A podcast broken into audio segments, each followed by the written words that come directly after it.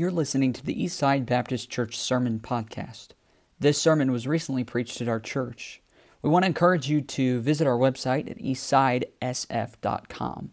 Now, enjoy today's sermon.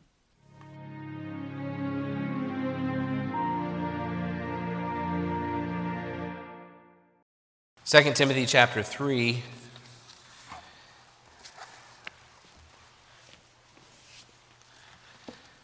Second Timothy chapter three is where we're going to be tonight. And uh, this is kind of a springboard, and, and preachers don't normally like to admit they're just using a springboard text, but based on what we'll be looking at over the course of, of this series on doctrine and, and uh, why Baptist is kind of what I'm calling it, Um, then in, there's a lot that we'll be, we'll kind of be jumping around more than I typically do in taking a passage and preaching an expositional message.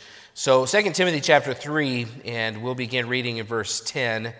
And this is a, a well-known passage on the importance of the Word of God.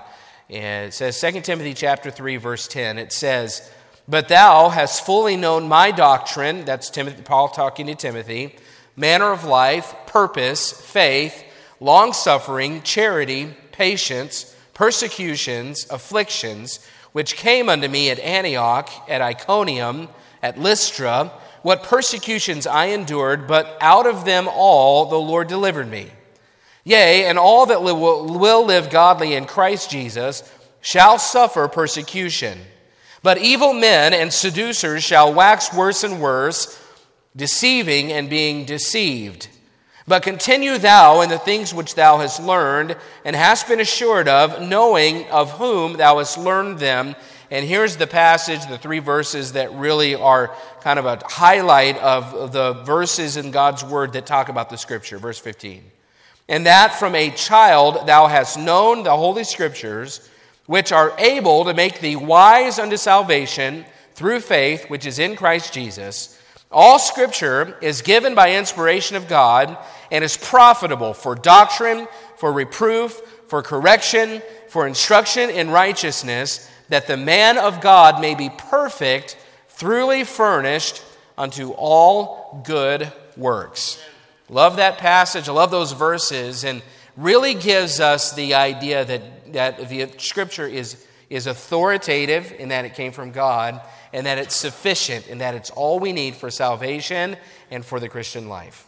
And those thoughts really are the foundation um, that helps us to be Baptists, to be Bible believers. Let's pray and ask God to bless our time. Father, we love you, and uh, we certainly don't take for granted that you meet with us. We pray that you would do so tonight, and that would use this message to be an encouragement and a blessing to those here. I pray that you challenge us uh, to take a, a serious Uh, view of your word, of your this book, your your word, Lord. We we don't want to take lightly that you have communicated with us and you've preserved it for us, Lord. So we thank you for uh, loving us enough to communicate with us. We pray that you'd help us uh, then to uh, return that in our communication with you tonight in, in whatever way that you work in our hearts. In Jesus' name, amen. Thank you. You can be seated. So as I mentioned, tonight we're lo- we're continuing our look on Wednesday nights At, at Baptist doctrines. And I've gone back and forth about what to call it. The first couple of weeks I've, I've mostly said doctrine matters, and that's kind of been what I was leaning to. But then I think I've landed on, on why Baptist with a question mark. Because I do think that's important uh, for us to know why we're Baptist. And I get that idea from this man, Jim Alter, who wrote a book by the same title, Uh, on Baptist doctrine. It could have just as easily been called Baptist distinctives, Baptist doctrine. Uh, Baptist doctrine is Bible doctrine. These are all thoughts that went through my head when I was trying to figure out what to call it. But uh, I think that why Baptist does sum up what I'm trying to do on Wednesday nights. It, it sums up what I'm trying to reinforce in our minds as, as members, most of us members of a Baptist church. We should know why we're Baptist. You know, there's a lot of options out there, aren't there? I mean, how many churches, if you think in your mind, don't think too long because you could probably count for a while, but how many churches did you pass on your way to church here tonight? I mean, probably a lot. I mean, we live in a country, you know, in a part of the country, and there are more churches in other parts of the country, but there are plenty of churches in this, the, this area that we live in. I'm not saying they're all Baptists, but there are plenty of churches. So what keeps us from going to a church with a different label? What makes a Baptist distinct from all the others? And this matters for many reasons, but it, it matters especially because truth is under attack.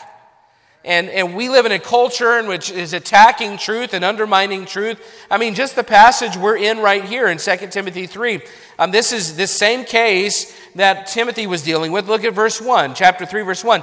"This know also that in the last days perilous times shall come, for men shall be lovers of their own selves, covetous, boasters, proud, blasphemers," that has to do with truth, "disobedient to parents, unthankful, unholy, without natural affection, truce breakers, false accusers, incontinent, fierce, despisers of those that are good, traitors, heady, high-minded, lovers of pleasures more than lovers of God, having a form of godliness, but denying the power thereof, from such turn away." And then he talks about the truth, the things that they're teaching. Look at verse six. "For of this sort are they which creep into houses, and lead captive silly women, laden with sins, led away with divers lusts." Look at this. "Ever learning, and never able to come to the knowledge of the truth." And then he deals with two men that were that were speaking lies or deception. "Now as Jannes and Jambres withstood Moses, so do these also resist the truth. Men of corrupt minds reprobate concerning the faith, but they shall proceed no further, for their folly shall be manifest unto all men, as theirs also was." And so that's the context of Second Timothy three. So before Paul says, "You've known my doctrine, my manner of life," you need to go back to the Scripture. All Scripture is given by inspiration of God. He's talking to Timothy, who is in a culture much like ours.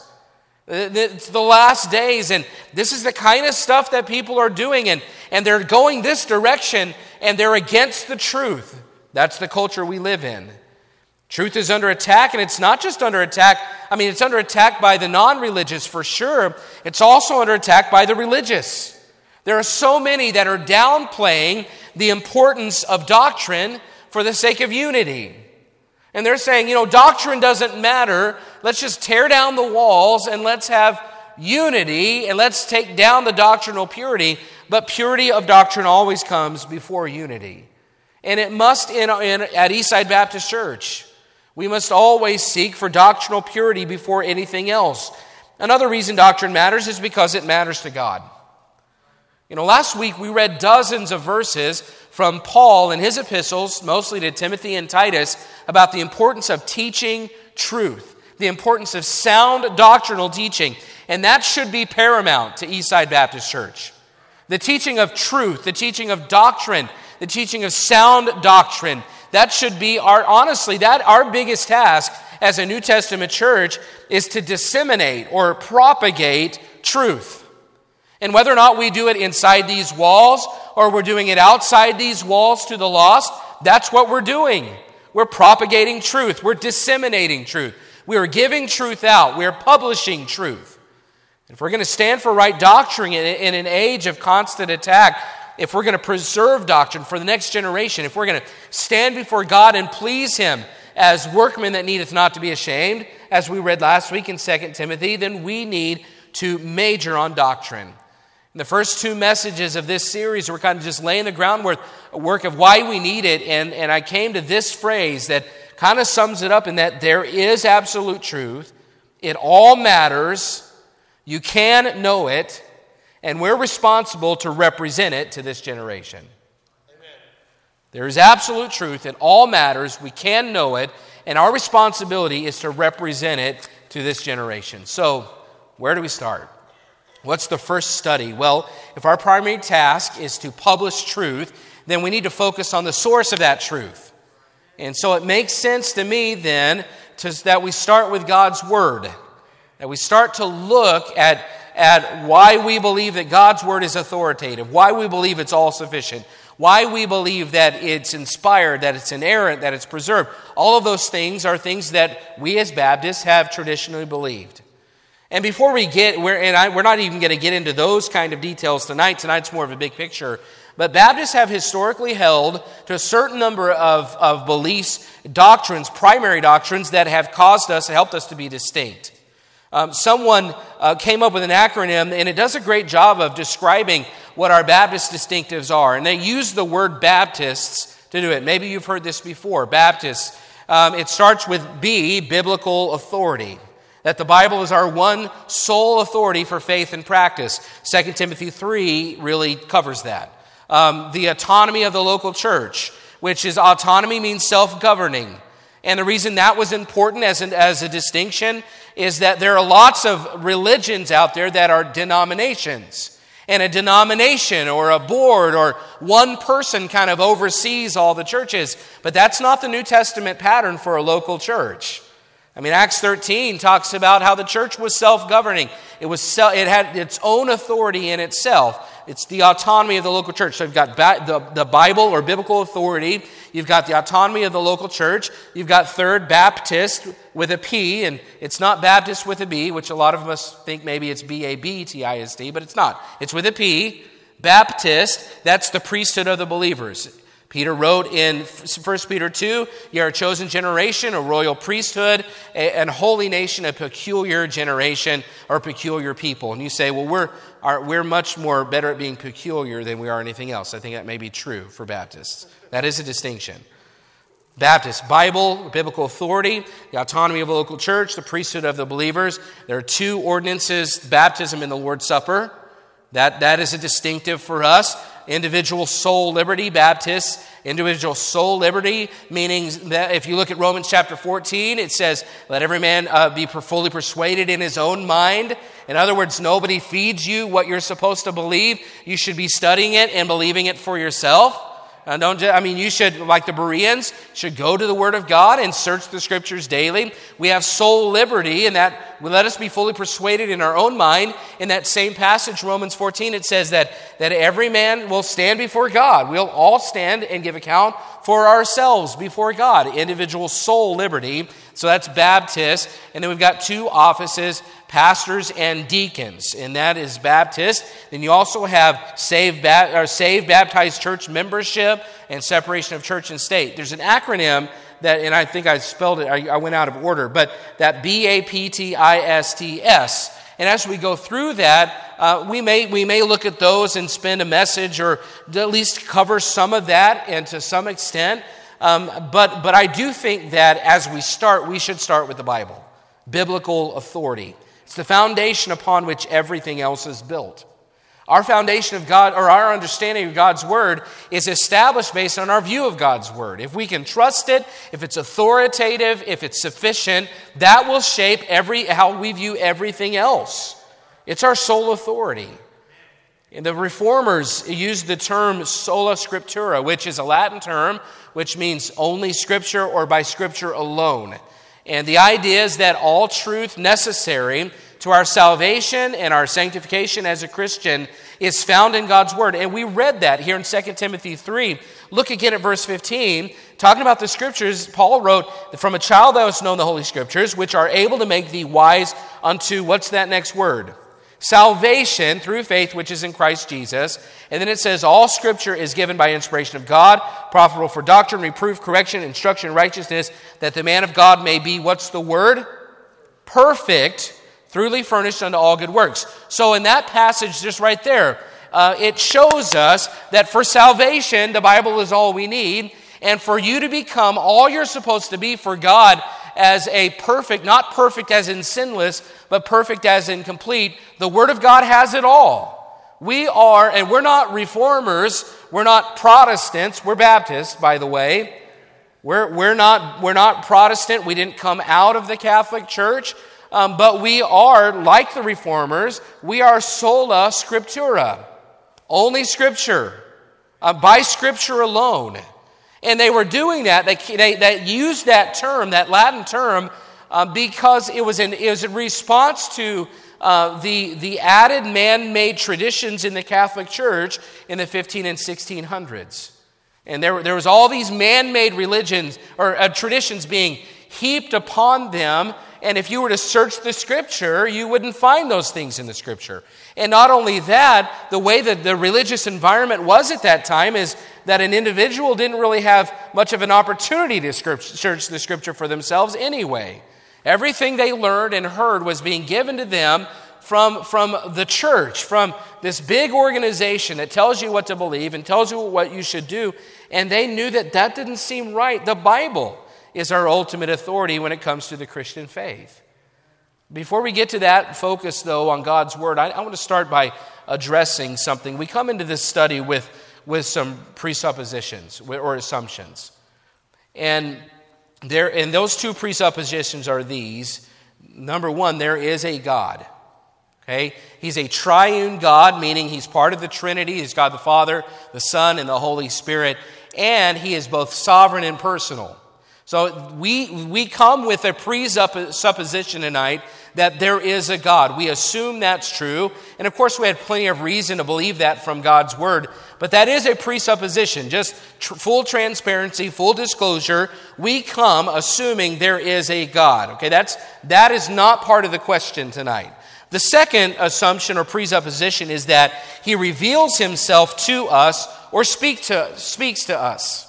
Some people might say that pre, that presuppositions aren't trustworthy, and you know that if you have a presupposition, then then then what you believe is less than what I believe. But listen, every worldview begins with some presuppositions. Every worldview has some assumptions about something.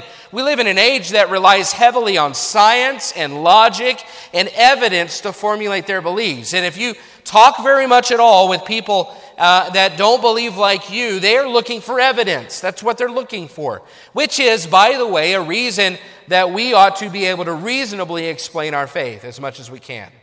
There's a movement toward apologetics, and I think that's not apologizing. That's a reasonable approach to doctrine and truth, and I think it's something we all ought to be able to do. We ought to reason uh, our, for ourselves, our faith, and be able as much as we can to explain it. But there, but out there, the worldview for most people is an empirical worldview, which is, if it's empirical, it means that they require proof for what they believe. That they, they think you have to have proof, you've got to have science, you have to have evidence. An empiricist claims that our world is a closed box, and everything that we believe, that we can believe, uh, has to be in the box. It means you have to, if you if you want to believe something, you have to be able to touch it, you have to be able to see it, you have to be able to smell it and, and feel it, and it has to come from inside the box. It claims that our senses are all that is needed for what we believe. And there are other worldviews out there, and that's not the study we're looking at, um, but let's just suffice it to say that even empirical thinkers and rational thinkers, they begin with some presuppositions. They have some things that they're assuming to be true. They say they exercise no faith when it comes to what they believe. And but but every belief system requires some sense of faith on some level. I mean, for example, in instance, if you think it requires no faith for someone to believe in evolution, I mean, even though no one was there to observe it, and even though all of the all of the evidence is inconsistent at best, then we don't understand faith because there's a lot of faith that is required to believe in evolution. And they may and they may not admit it, but they have to exercise faith to come to their worldview. There are some presuppositions. But for a biblical Christian, here's why I believe that our, our position is even better, is for a biblical a Christian, we can, or maybe we just call it Baptist, our presupposition starts with God. And so you think about that. One commentator said this, and I love the way they said it. God is the great originator and initiator. False systems of theology and philosophy begin with man and seek to work up to God. We must, in our thinking, begin with God and work down to man. See, contrary to popular belief, the universe does not start with or revolve around mankind. And yet most worldviews start with man at the center and they work out from there. But listen, I feel very safe in our worldview if we start with God and we work down to man from there. Don't you? I mean, I would much rather start with the presupposition that there is a higher being, a divine being, and or, who, who created this earth and, and this universe in an organized way. I would much rather start there than start with my limited knowledge as a man and go out from there. So our presupposition is there is a God. Francis Schaeffer, who is a pastor and a, and a great apologist, he said this, our main presupposition is that God is, and he is not silent. God is, and he is not silent. And that is, there is a God that exists, and he speaks or reveals himself to his creation. So Elijah in his showdown with the prophets of Baal in First Kings, I love what he said, and call ye on the name of your gods, and I will call the name of the Lord. And he said, and the God that answereth by fire, let him be God. You know, if there's a God that never speaks and never reveals himself, then we could, we could very easily begin to question if that God exists. Elijah said, the God that, that speaks by fire, let him be God. Psalm one fifteen says, their idols are silver and gold, the work of men's hands. They have mouths, but they speak not. Eyes have they, but they see not. They have ears, but they hear not. Noses have they, but they smell not, smell not. They have hands, but they handle not. Feet have they, but they walk not. Neither speak they through their throat. Habakkuk said in chapter two, what profiteth the graven image that the maker thereof hath graven it, the molten image, and a teacher of lies? What profit, basically, that the maker of his work trusteth therein to make dumb idols, idols they can't speak? See, woe unto him that saith to the wood, awake, to the dumb stone, arise, it shall teach. Behold, it's laid over with silver and gold, gold and silver, and there is no breath at all in the midst of it, but the Lord is in his holy temple. Let all the earth keep silence before him. Those dumb idols that don't speak, you can pretty much guarantee a God that doesn't reveal himself, a God that does not communicate, is no God at all. God is a God that speaks. He reveals himself. Now, when we say the Word of God, um, we don't just mean the Bible. I mean, this is the Word of God, but this is the Word of God written. And I was talking about with this with Brother Robinson just the other day on Sunday. This is the Word of God written. God's Word is first spoken. That makes sense to us. The Word of God would also include Uh, not just his word and not just the written word, but the power by which, according to what Hebrew, Ephesians one says, that he brings about the counsel of his own will. Uh, that's God, considered God's word. It's the way that he works to bring about what he wants to come about. Uh, that would include then also creation, and that God spoke and the worlds were formed. He spoke. He's not a silent God. Uh, his word reveals his nature, and his word reveals his power. His word is a genuine reflection of who God is. He's not just a God um, sleeping in heaven who has no thought or concept to reveal himself to mankind. He is a speaking God, and that is our presupposition. He is, and he is not silent. We could even say that God's word or his speech is one of his attributes. He's a speaking God. I mean, think about just like the fact that he is a holy God and the fact that he's an omnipotent God. He is a speaking God. He doesn't just sit in silence. Uh, he, he, it's not like he's not like the dumb idols that don't speak that we already referenced in Habakkuk. And now listen, this doesn't mean the Bible is necessary to God's existence. I mean, uh, think about it. There were centuries in which if you were to go looking for God's written word on planet Earth, you would not have found it. But it doesn't mean that God didn't exist. So the Bible is not necessary to God's existence, but communication is necessary to God's existence. The fact that he speaks, that reveals that he exists. He doesn't operate in private. Uh, he fell, I mean, and you think about and whether or not he speaks to us for eternity, since eternity past. And if you can, if you can wrap your mind around that, you win the prize today. But since eternity past, God has spoken with the Trinity. Uh, they have, I mean, look at Genesis one twenty-six. It says, let us make man. That was as creation was happening. So God is a communicating God. He has always communicated. He has always communicated with the Trinity, within the Trinity, God the Father, the Son, and the Holy Spirit. In John chapter one, the Word was with God. Um, that fellowship between the Jesus Christ, the second person of the Trinity, and God the Father, the first person of the Trinity, that the phraseology there in John one literally means they were face to face. They were fellowshipping. They were communicating. God is a speaking God. He communicates. It's one of his attributes. But what's great is he doesn't limit his communication with himself, with the Trinity. No, he actually speaks to people like us. He communicates with his creation. I mean, from the very beginning, think about it. This is God, the God of heaven, um, who is in, the, he's existed forever, and he exists solely within himself. He doesn't need anybody else to be exist to exist. He is self-existent, and yet when he created, uh, he actually communicated with Adam. He didn't just send Adam to earth and just kind of let him do his thing. No, he communicated. He is a communicating God. It's a gift that God would communicate with us. And that's what we're dealing with tonight, is that one of the key forms that God reveals himself and communicates uh, with his creation is through the Scripture. The Bible is God's revealed expression of himself. It is his special revelation commit, committed to the written word. This is this the fact that we hold this in our hands is an is is a, a evidence of the attribute that we have a speaking God. He's a communicating God. And that presupposition gives us the confidence then that his word is our ultimate authority. I mean, if this is the evidence that God exists and he is the ultimate God who has the, all the great, greatest attributes you can think of, if this is his way to reveal himself to us, then this is all the authority we need for salvation and the Christian life, as we've already read in Second Timothy three. But there's plenty of evidence for that. We could look, and we're going to look at some other verses throughout the Scripture even tonight, not just focus on Second Timothy three. I want to, I want to turn, it, there's a case to be made for the authority of Scripture, even in the Old Testament, the authority of God's written word. Turn to Deuteronomy chapter five.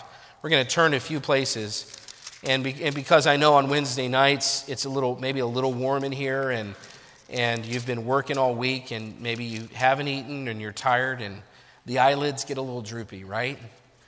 Deuteronomy chapter five. So let's turn and look at a few verses. Deuteronomy five. So we're again, we're talking about how in the Old Testament there's a case to be made that God's word um, is the expression of himself and it carries his authority. Look at Deuteronomy five twenty-two. These words the Lord spake unto all your assembly. This is Moses talking. These words the Lord spake unto all your assembly in the mount, out of the midst of the fire, of the cloud, and of the thick darkness, with a great voice, and he added no more. And look what it says, and he what? He wrote them in two tables of stone, and delivered them unto me. Guess who wrote the Ten Commandments? It wasn't Moses with a chisel. It says he wrote them. God wrote them. And I, I imagine his, his handwriting was a lot better than mine. Okay? If you can imagine what it looks like. It says he wrote them. So this was God's revealed, revealed expression of himself. The, the tables, those tablets, were God communicating to mankind. When God was entering into that covenant relationship with Israel, he gave the people his word. When you enter into a covenant, into a contract, into a promise, you give somebody your word. And he was giving them his word in the Ten Commandments. So, I, I mean, think about, where did those Ten Commandments end up? Well, the first set actually ended up um, that, that they broke them. Moses broke them and ground them up. And uh, Moses broke them, actually, uh, when he came down from the mount and they were serving the golden calf. So that was the first one. But the, when he made them again, where did they end up? They ended up in the ark of the what? The covenant. It's God's, his revealed word, his written word in this ark of the covenant as a reminder of the covenant between God and his people. And that ark of the covenant was the most sacred place on earth. It wasn't just Moses writing things down. God was saying, my word, this is my word, literally my law right here. And I'm going to put it in the most sacred place. I'm going to put it in the ark of the covenant. These, these words written with my, I don't know how he did it because God is a spirit, but I think about him writing it with his own finger. You know, he doesn't have a body, we know that, but that's the, the idea here that they weren't just man-written ideas. This was God's expression of himself. This is his words. Look at look. Let's look over at Matthew five seventeen. So there's a case to be made that God wrote or gave his written word to us. It's an expression of who he is and his authority. In Deuteronomy five, he literally wrote the Ten Commandments. But look over in Matthew five. Matthew five, verse seventeen. The New Testament also recognizes the authority of those Old Testament writings. Jesus, Jesus himself treated the Old Testament Scripture as absolute authority. You know, when Jesus Christ came to earth, he didn't come saying, now listen, you guys can put the tablets away. Uh, actually, I should say that in church sometimes. Put the tablets away. Um, different kind of tablets. You can put the tablets, you can put the law away because I'm Jesus and I'm coming now. I've done away. No, he didn't come saying that. No, he came saying, I've actually come to fulfill the law. Look at Matthew five seventeen. It says, think not that I am come to destroy the law or the prophets. I am co- not come to destroy, but to fulfill. Jesus looked at the law and the prophets as God's authority. He didn't come saying, now the law, that was nice for a time. No, he's saying, listen, uh, I came to fulfill the law. I didn't come to abolish the law. I didn't come to abolish the prophets. I came to prove that they were valid. So even Jesus Christ's own testimony is that the Old Testament scriptures were valid. Not only that, he, t- he treated the Old Testament scripture as authoritative. In John ten thirty-five, we won't turn there. You know what? He, Jesus Christ said this about the scripture. He said, scripture cannot be broken. The idea is that the Old Testament law cannot be made null and void. How many times did Jesus come quoting the scripture? How many times did he come saying, it is written? Over and over and over again. And I think about Matthew four, when, when Satan came and tempted Jesus Christ. And I was just I just read it uh, today, and how in Matthew four, four different times, Satan would come with a temptation. And guess what Jesus Christ, what would he use to combat Satan? What did he do? Yep, yeah, he said, as it is written four times. So there's Jesus Christ. So you want to know how much authority the Old Testament scripture has in the mind of God the Son? He uses it to combat temptation from Satan. He quoted the Old Testament scriptures to the devil, and the devil had to flee. Amen? It's a blessing to know the same things that Jesus Christ had at his disposal to fight against the temptations that came into his life are available to us too. He didn't, he didn't go off and leave us by ourselves. He said, no, it is written over and over. Not only that, Jesus lived his life according to scripture. Luke twenty-four forty-four, and you can write these down if you want. It says, and he said unto them, these are the words which I spoke unto you while I was yet with you, that all things must be fulfilled. Listen, which were written in the law of Moses and in the prophets and in the Psalms concerning me. That's Luke twenty-four forty-four. And what Jesus Christ is saying, listen, I have come to fulfill all that was written by the prophets, all that was written by Moses, all that was written in the book of the Psalms. He said, all of that that was written about me, it was all true, and I've come to make sure that I fulfill all of it. So in case you ever wonder, well, is the Old Testament, is it even necessary? Well, Jesus Christ referenced it a lot. He came to fulfill the law. He lets us know that God's word is the ultimate authority. Jesus is God's Son, the second person of the Trinity, and yet he, is, he submits himself to God's written word. He came to say, he said, I've come to fulfill that word. You know how important God's word is? The, the law, the prophets, the Psalms. It's so important that I've come to live my life to fulfill it. That's how much it matters. But not only that, um, so that we see Jesus Christ pointing back to the Old Testament scripture, but the rest of the New Testament also recognizes its own authority on par with the Old Testament. No, the New Testament doesn't come and say, now the Old Testament, that was really good. We're trying to do our best here. No, it comes in saying, no, listen, the New Testament here, the Old Testament here, it's all equal. It's all God's word. Think about Matthew twenty-eight. And you, let's turn there. Matthew twenty-eight, this is the uh, Great Commission. We all know this passage and are familiar with it. But look what Jesus Christ says about this. Matthew twenty-eight eighteen. And Jesus came and spake unto them, saying, all power is given unto me in heaven and in earth. Go ye therefore and teach all nations, baptizing them in the name of the Father and of the Son and of the Holy Ghost, teaching them what? To observe all things whatsoever I have commanded you. And lo, I am with you always, even unto the end of the world. Jesus Christ didn't come to do away with the Old Testament. He came to fulfill the law. But then he says, but what I want you to do now is I want you to take the things that I have taught you, my commandments, the things that I've given you, and now that becomes the core teaching of what you as a local New Testament church go out now and teach to everybody else. He is saying, he, he was basically saying that you go declare and propagate the truth that I have given you That is the key to making disciples. We saw last week how if you don't continue in his word, John eight, then are, you're not his disciple. But those that continue in his word are his disciples indeed. So we, Jesus Christ, did, Jesus Christ didn't come and say the Old Testament's all we need. No, he came with a New Testament and said, now my words, that's what you take, and you build disciples with my words. We could go to John fourteen through sixteen. We're not going to, with those are the, the, the chapters that talk about the Holy Spirit, and how the Holy Spirit has come to comfort us, but also to guide us into all truth. The Holy Spirit is our companion with the New Testament. You can look into the rest of the New Testament. Turn over to Second Peter three. I know I'm going quick. Second Peter chapter three.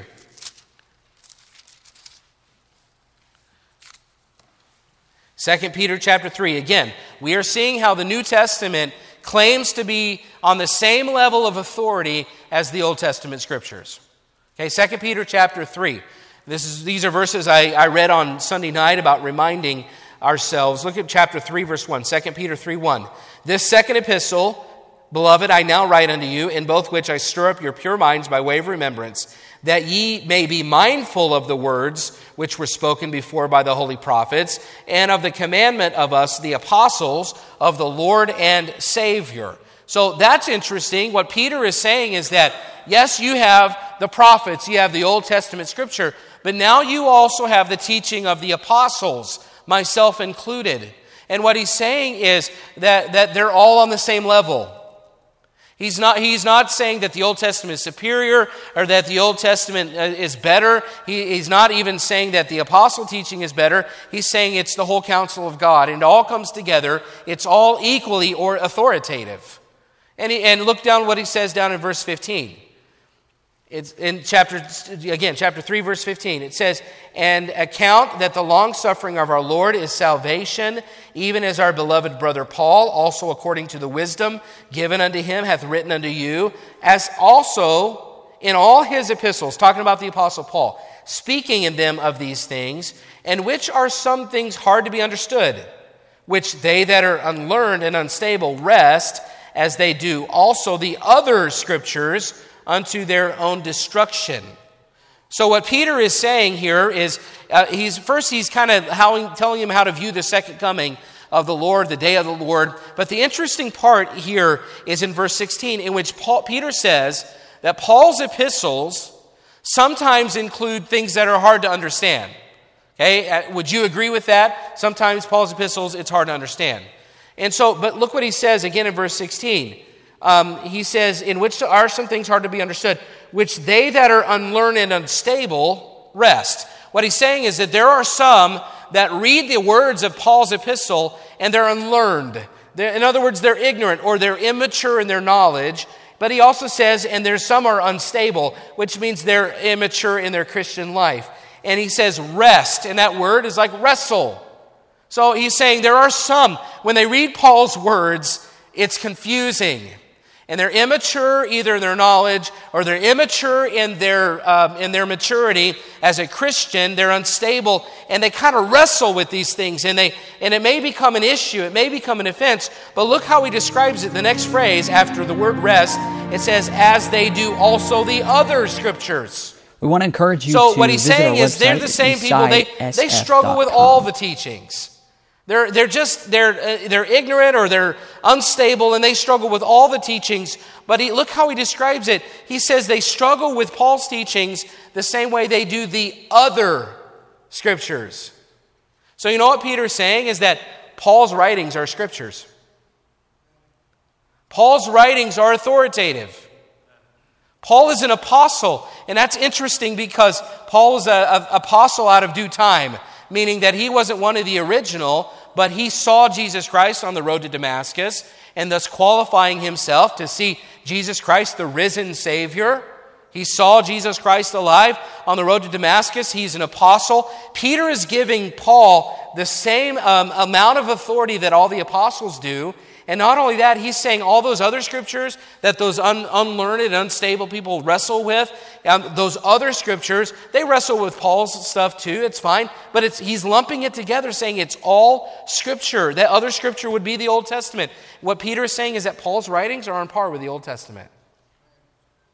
His authority as an apostle is real, is what Peter's saying.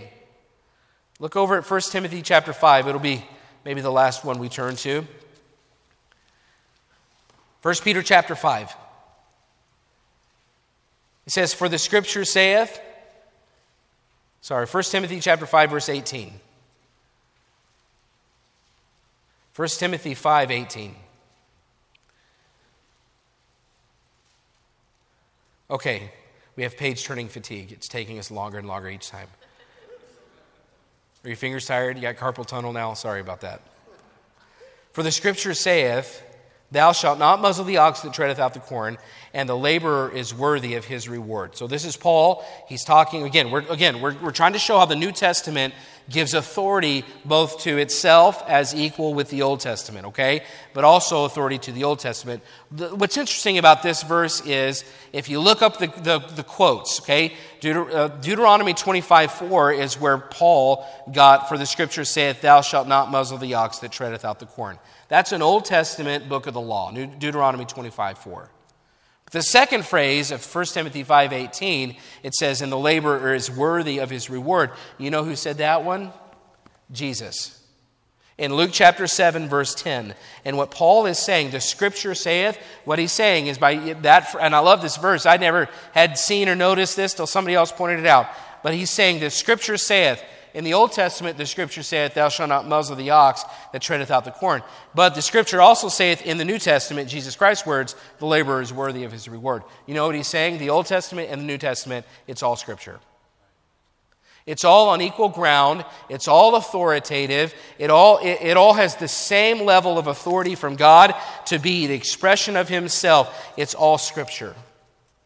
And I start this lesson or this thought tonight, this message, this way because we could simply turn to New Testament verses that talk about the importance of Scripture in our lives. And like where we started in Second Timothy three, we need those. We could talk about the effect it has in our life, and we'll do that in future weeks. But the establishing of scriptural authority deserves a more in-depth look because everything we do from here on out it determine, is determined by how strongly we have faith that we have God's Word right here in our hands. And if you look through the Scripture from the Old Testament all the way through the New Testament, we we have authoritatively, we have God's Word.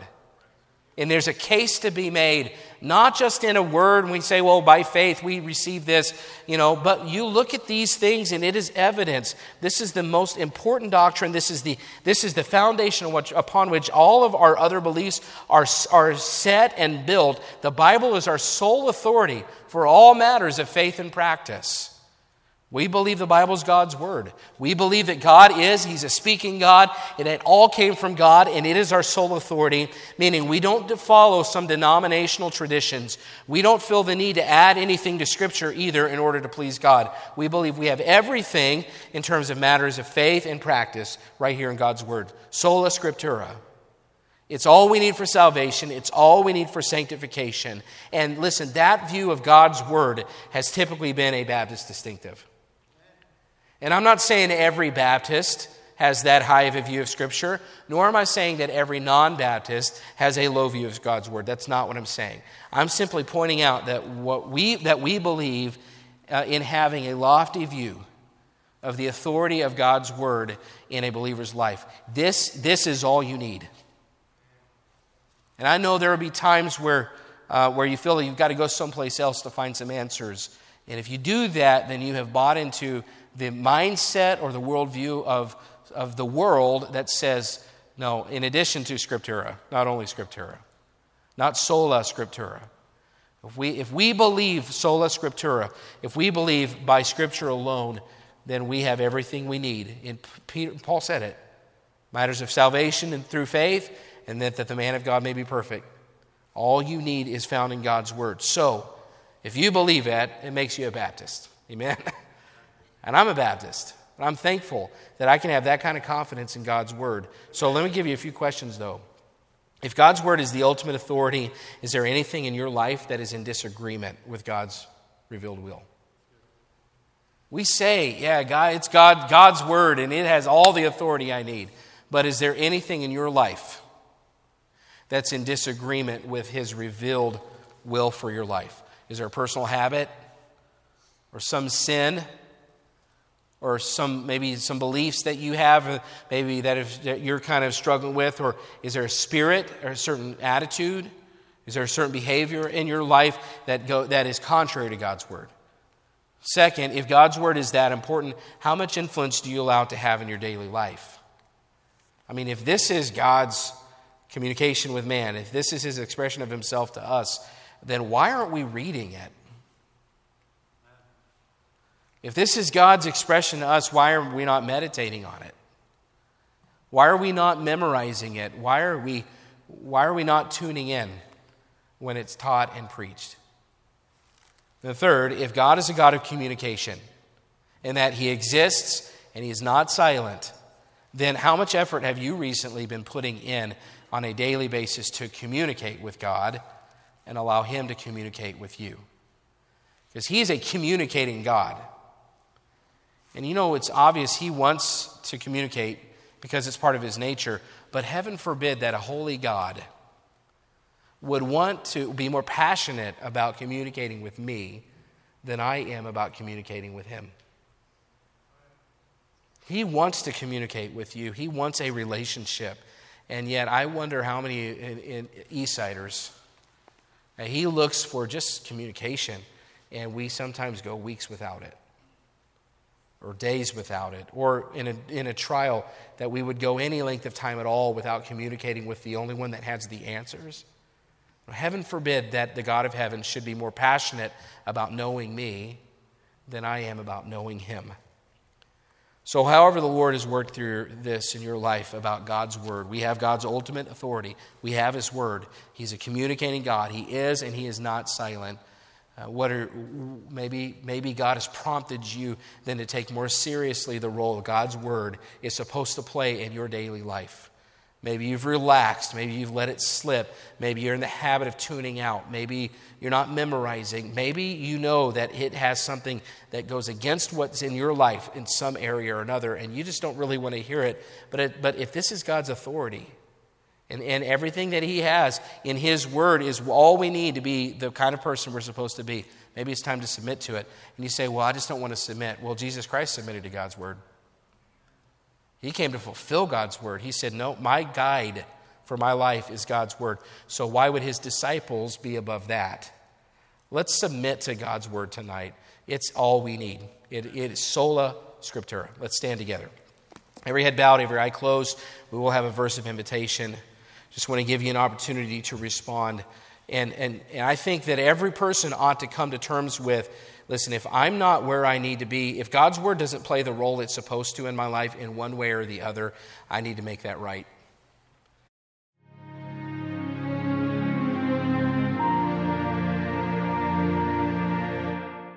We want to encourage you to visit our website at eastside s f dot com.